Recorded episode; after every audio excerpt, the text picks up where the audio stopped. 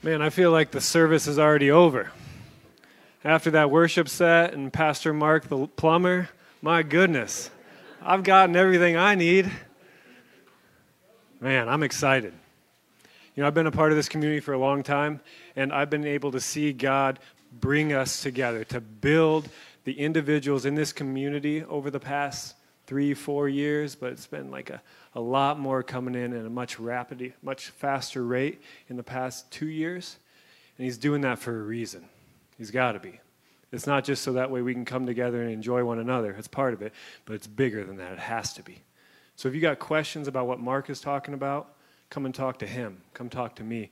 It'll be continually promoted, but I want you guys to understand what the vision of this church is so that way we can do it together.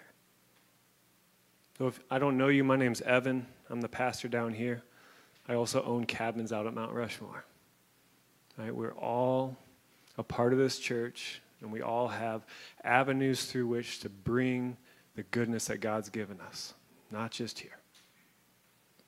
So we're starting week three in our 21 days of intention.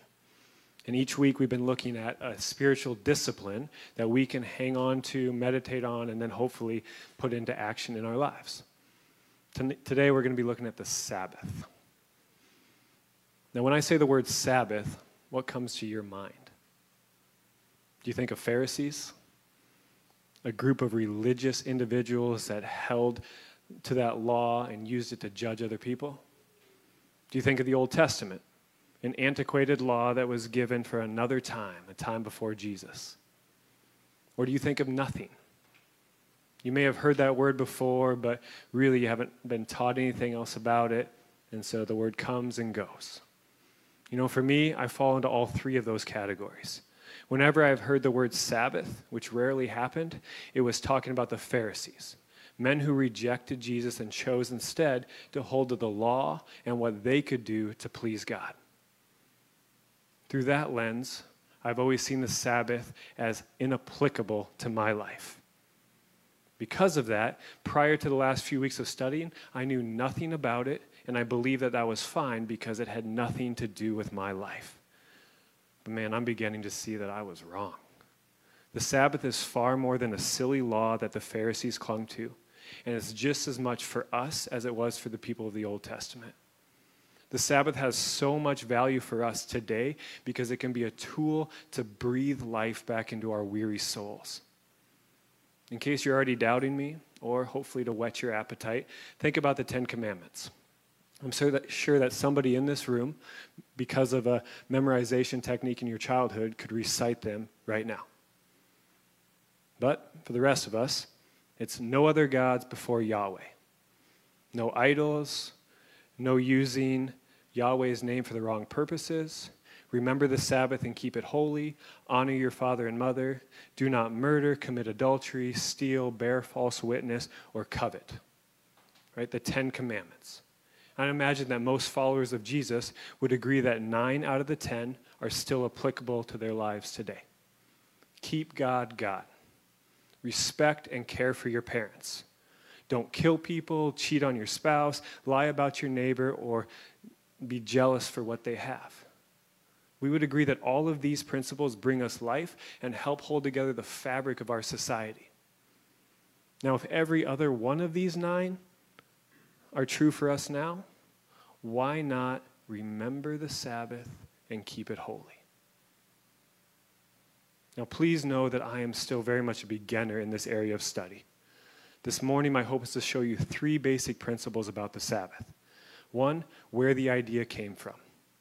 Two, the importance that it has for our life today. And lastly, the proper motivation for using it. So let's start with the idea of where the Sabbath came from.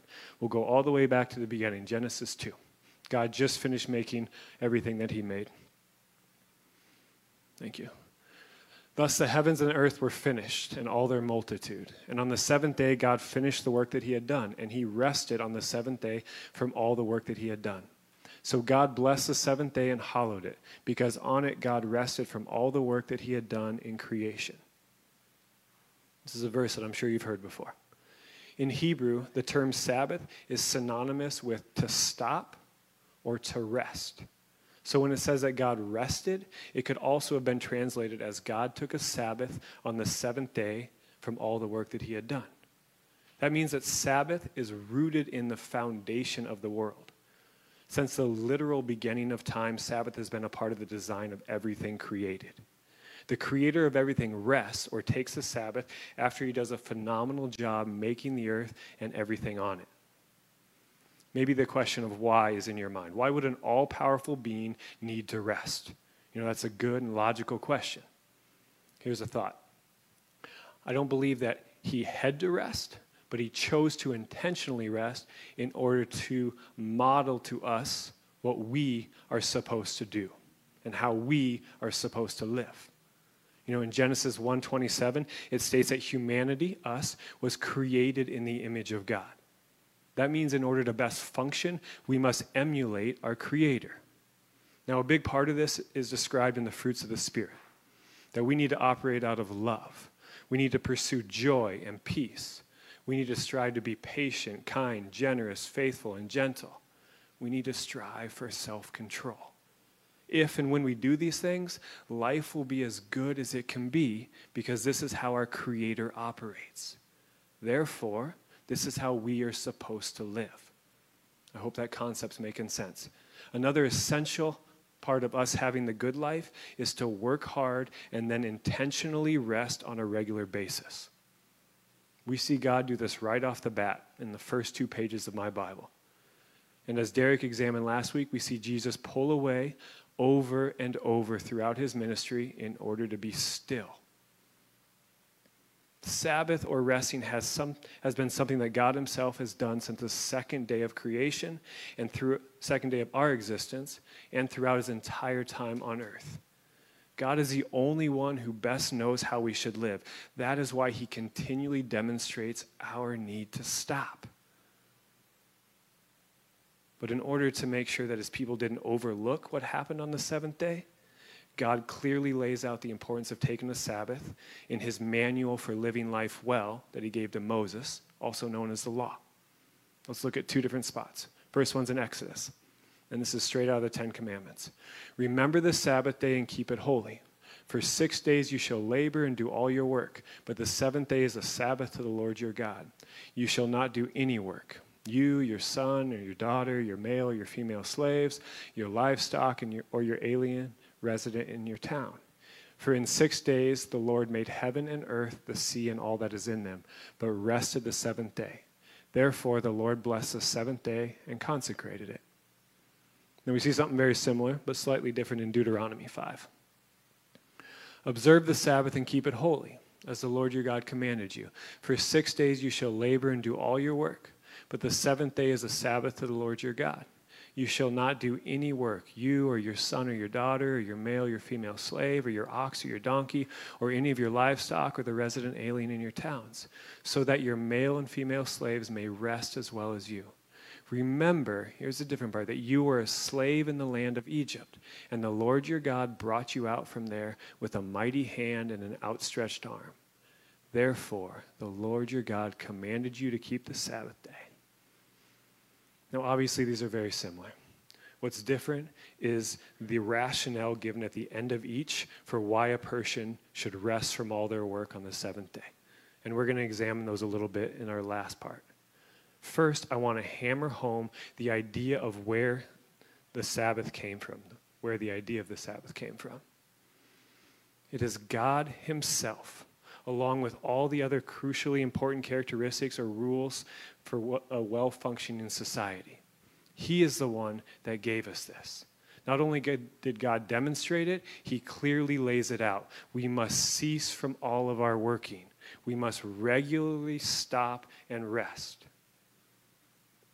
Right now, you may be thinking that I'm using the Old Testament law, which Jesus freed us from, in order to try to make my point. I used to believe the same thing. Old Testament, the law was for another day. We've been freed.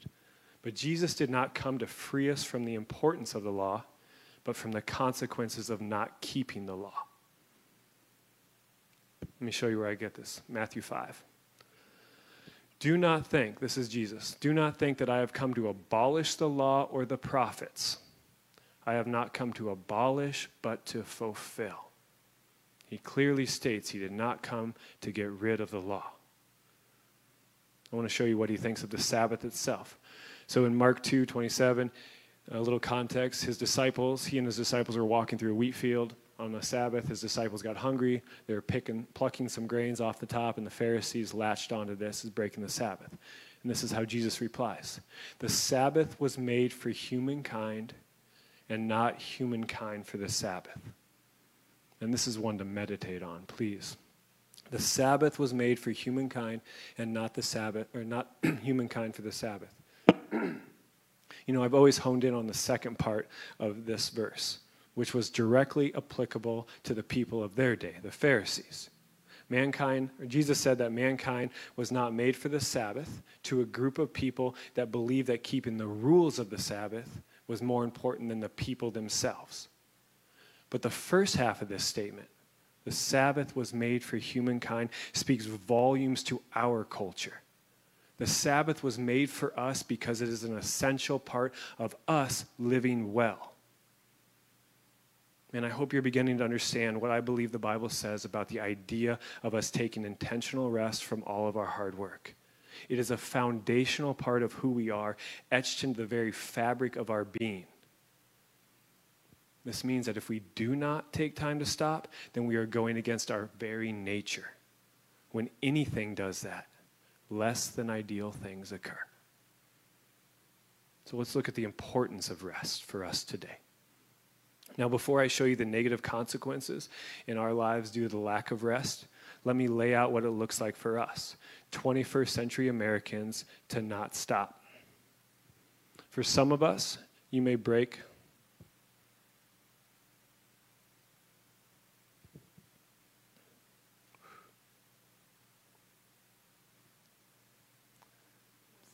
Give me a little bit of freshness, okay?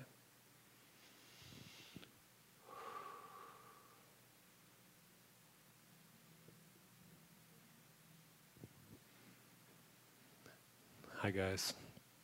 So I was I was bitten by I don't know. I'm so hurned up.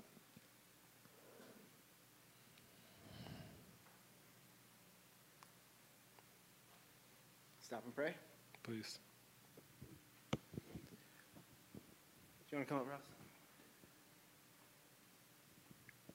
So many of you guys know that uh, Evan suffers from uh, seizures once in a while, and um, he always kind of told us it could happen when he's speaking. So we're going to stop and pray and ask God to come into this situation.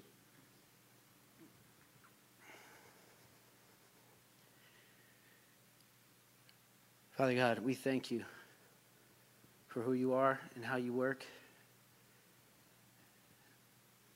And we're, we're, we're talking right now about resting. And Lord, we just pray for that right now with Evan in his, in his body and his mind and what's going on.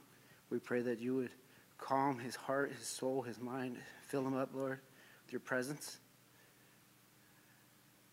And we pray that you would work, Lord, in the midst of everything.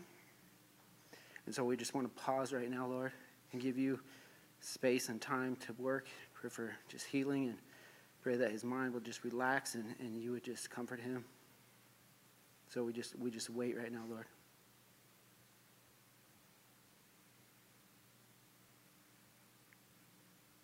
Thanks, guys. Good. Appreciate it. So, I uh, like four and a half years ago, I fell, was being lowered um, from a climb, and the lo- rope came out, and I fell like 35 feet, and don't remember the first nine days, and they were going to remove half my brain, and just like a month and a half in a, um, a brain uh, facility, like and uh, last four and a half years have been a heck of a, a, turnaround, heck of a time of my brain redeveloping. But now, every week or two or three, I'll have these two minute uh, seizures. Like I just experience where my brain gets completely obliterated. Um, and this is the first time that it's happened while I've been standing up here. Um, it's been a really interesting thing to face every eight days, 10 days, 12 days. This one was like three and a half, longest it's been. Um, but it just shows me how little I bring and how it's just all from God. that I am broken, but the Spirit is within me, that I, my brain is so messed up, but God has put me around for here and now for a reason. So it's an interesting deal. So I'm in a real foggy spot, um, but unfortunately, I got my notes right in front of me. Let's just keep cruising with it. And so the second thing that we were looking at is the importance of rest for us today. Now, before I show you the negative consequences in our lives due to the lack of rest, let me lay out what it looked like for us, the 21st century Americans, to not stop. Now, for us, for most of us, to break the fourth commandment by literally doing, we literally break it by doing what it says not to do. We work too much. You may own your own business or be really drawn to your profession, so you may work 50, 60, 70, 80 hours a week. Sunday morning, it's for the church, but then the afternoons often are used to get more of what you need done. You know, I definitely fall into this category. I imagine a lot of you do. But maybe this is not specifically describing you. However, with a lot of certainty, I can say that most of you likely choose busyness over rest, day after day, hour after hour we live and operate in a culture of distractions. Due to technology, we now have the ability to continually be engaged in work, in relationships, in hobbies, in entertainment, and in pleasure, with the only guarantee is sleep. Through email, social media, texting, websites, and Netflix, there is, a liter- there is literally endless ways for us to stay busy, to be distracted because of the power of the smartphone, all of these wonderful things are with us every single moment. Because we are so securely tethered to our five inch glowing rectangular leash, our tendencies, maybe even our abilities to rest, is improbable, potentially impossible. Let me give you a stat. The average cell phone user touches their phone 2,617 times a day. That's average. And we do this as much out of impulse as by choice. Let me give you another fact. Smartphones and social media, especially, target the reward center of the brain as, a ga- as gambling and or drugs. Dopamine is released in the brain when we receive a like or a notification on the phone. This, in turn, creates dependency in our brain, just as it does with drugs, alcohol, and gambling. The human brain produces more dopamine when it anticipates a reward but does not know when it will arrive. For most of us, our closest relationship is with our phone, not our family or our friends or with God. We spend more time engaged with our magic box than with the reality around us. Man, do you agree with what I'm saying? You think about your life, you think about those around you. Let me give you an example from my day, just an average day. I wake up and check my phones. I got a work phone and I got my personal to make sure that all is well with our vacation rental property. I make breakfast, do spend a little time with my kids, but then I grab my phone again and dig deeper into the waiting alerts, right? Because those are all the alerts, the buzzes, the beeps right? I will then sit down with my computer and either work on stuff with our vacation rentals or study for upcoming teachings. But while I'm doing this, my phone is sitting next to me and it'll buzz and beep, and so I'm continually multitasking. And we've learned that 96% of people cannot multitask. You just choose from one to the other and you do poor at whatever you're doing. You know, after an hour or so, I'll get bored, and so then I will look at a mountain biking app to see how much my friends have been riding, or I'll get on Facebook in order to zone out for a couple minutes or half an hour, right? Then I'll try to re engage with whatever work I have been doing. Soon, it's time to eat. While I make my lunch or make the lunch for my kids if they're around, then I'm doing a lot of texting. It's a chance to communicate and get back into the people that were wanting to communicate with me. You know, after that, I do whatever lies in front of me, but I always have my phone in my pocket or in my hand, allowing me or, enforcing, or forcing me to stay engaged with people and distractions. And after the workday is done, my family and I will have dinner together, right? And we'll put the phone down. But whenever it buzzes, whenever it beeps, I will leave my kids or sit in the middle of them and be fully distracted by whomever is texting, whatever email is coming, whatever hobby I want to look at. Then we put the kids to bed, right? Roz at that point will watch some show on Netflix, and I'll get back into my computer in order to work, in order to be distracted. Nine o'clock is time for bed. You guys relate with this at all? This is a normal day. And I know what I'm describing is not abnormal, but what our culture determines as normal does not mean that it is good. Science is finding that our breakneck pace is causing problems. Because we never stop, our minds, emotions, and relationships suffer. Let me give you a quote. Science is proving an increase in the following due to the increase in technology inability to concentrate, inability, inconsistent sleep quality, increased stress, a decline in a social life, weight gain, depression, vision problems, lack of impulse control, increased procrastination, decreased crea- creativity, decreased imagination, and increased irritability. That's what they're finding across the board based on what we do with technology. Another one numerous studies found that people who felt the loneliest and most isolated were more likely to use technology compulsively the most frequent users displayed higher levels of depression and anxiety because of technology. And our way of life also has major effects on our spiritual life. Let me give you three quotes from famous people. Carl Jung, he's a really famous psychologist. Hurry is not of the devil, hurry is the devil. Corrie ten Boom, if the devil can't make you sin, he'll make you busy. A guy named Dallas Willard, really good into the spiritual disciplines.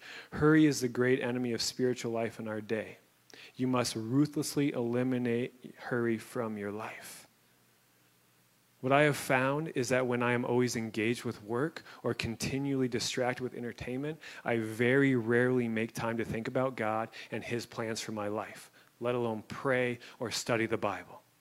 Now, I know that God is all around me, and I, for those of us that believe that Jesus is God, I know that He is within me.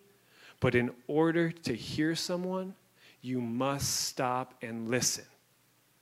And if you don't listen to someone, you may really never get to know them. Our culture's level of busyness is distracting us away from what brings us what we truly want, which is meaningful purpose and genuine contentment the hecticness of our lives is fooling us into believing that we are busy, that the busier we are, the more we will gain. But the reality is, our minds and relationships are being buried by useless things. And this is why God showed us the importance of resting.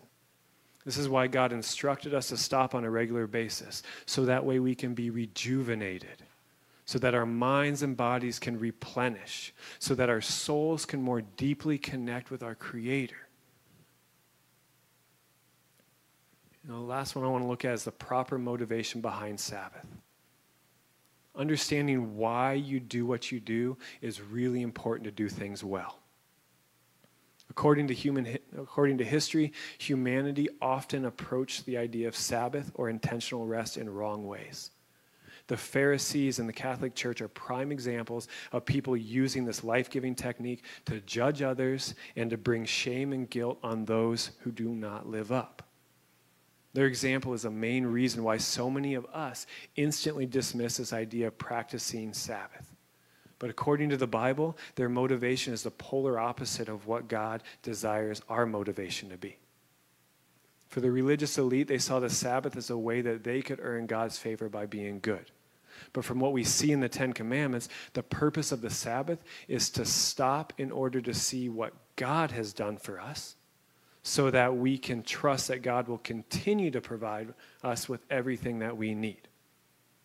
Let's look again at the Ten Commandments Exodus 20, 8 through 11. Remember the Sabbath and keep it holy.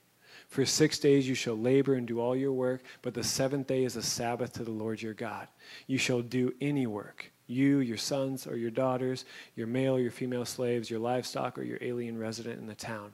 For in six days God made the heaven and earth and the sea and all that is in them, but rested the seventh day. Therefore the Lord blessed the Sabbath and consecrated it. This last sentence in here gives us the why, the motivation we should have behind our intentional resting. Because for, this, for in the sixth day the Lord made the heaven and the earth and the sea and all that is in them, but rested on the seventh day. Therefore, the Lord blessed the Sabbath day and consecrated it. The reason why God rested was because of everything he had just done. And this is why we should, this should be one of the reasons why we rest to stop and appreciate what God has done for us. If, you, if we are able to look at our lives through bigger picture lenses, then it is almost impossible to miss how little we have done to provide ourselves with our basic needs. Think about the sun rising, the rain falling, and the crops growing. Think about the way that your brain and your body naturally operate. Think about your children and what you did to bring them into existence. Each of these have brought and continue to bring so many good things, and you did little to nothing to make them happen. If we take time to stop that so that we can look at the good things we have, it'll give us a chance to remember where it all came from, which will produce gratitude. Out of gratitude, we will learn more and more that we can trust God to continue to give us what we need. Hope that's making sense. At the end of the second Ten Commandments, Deuteronomy 5 15, he gives us one other thing to consider. So it starts with observe the Sabbath day and keep it holy as the Lord your God commanded you. Then it says, Remember that you were a slave in the land of Egypt, and the Lord your God brought you out from there with a mighty hand and an outstretched arm. Therefore, the Lord your God commanded you to keep the Sabbath day. Another reason we should stop from all of our striving is to remember the ways that God has freed you from your own foolishness. If you are alive today, then in your past, God has stepped into your life to keep you alive and to make it better. Some of us have striking testimonies while others are a bit calmer, but we all have stories when God transformed us from broken to a little closer to whole. When we take time to rest and think about how much better our life is because of our Creator, this will also produce gratitude. Like I said before, out of gratitude, we will learn more and more that we can trust God to continue to give us what we need. Hope you're seeing that Sabbath can lead to us trusting our Creator more and more. According to these two passages, it seems like a proper motivation for the Sabbath should be making time to reflect on all that God has done for us, not trying to live up to a man made standard. It should be taking time to notice the good that we have from God, not trying to produce more good on our own. It is ceasing from what we do to ourselves so that we can recognize all that has been done for us by God, by our Creator. When we do this, we will then be, we will then be more free. And we will have more energy to work hard and to accomplish the things that God created us to do. You know, as I end this, let's think practically about how we do this. Like I mentioned at the beginning, I'm very much a beginner at this. I don't think that I have ever taken a full Sabbath, 24 hours of intentional rest. This is my goal for sometime in the next three months, the remainder of 2020, one full Sabbath. But I have discovered that the idea of Sabbath is more of a way of life than just a set practice. Intentionally resting out of the motivation of appreciating God and trusting that He will continue to provide us with what we need. And this can be done throughout your normal days. Let me give you some examples I found just this week. Turning my phone to silent and leaving it screen down when I hang out with my family. Just away. Because I want to focus in on the things that God has given me. Turning my phone on airplane mode when I go on a bike ride. It still kind of tracks my ride, which I want to do, but I am not distracted. I am simply enjoying my body and the creation that God has made for me. Leave my phone behind when I go on a date with my wife.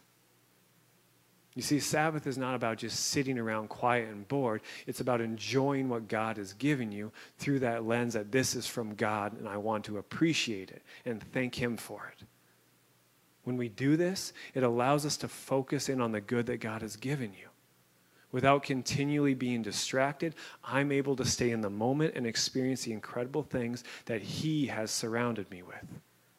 Let me give you a few more not looking at my phone until 8 a.m. Think about that one. Just not allowing the leash to be attached to you until the beginning of your day at 8 a.m. Removing all notifications on my phone except for text.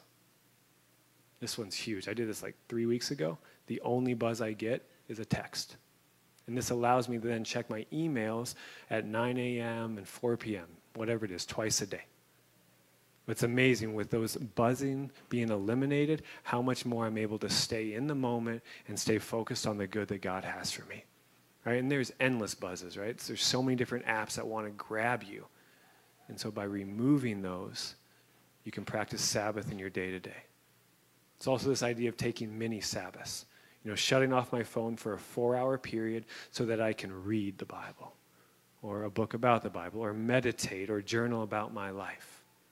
By intentionally putting stops in my day, I have found that my mind and my emotions are more energized and more capable for my purposes for that day. Now, these sound like simple things to do, but they go against our culture and against who we are slowly being turned into. To do these things requires me to fight against my natural tendencies, but this battle is worth fighting. If you want to live the best way possible, then you must push into your Creator's design. Only then will you be truly alive. You know why Josh and Kirsten and Blake come up to play again? I encourage you to practice Sabbath for the next four minutes. Hone in on who your Creator is and what He's done for you. Right? We don't have to think about Sabbath as only a 24 hour period. It's when we hone in on God and His goodness and trust that He will give us what we need. I challenge you do it now.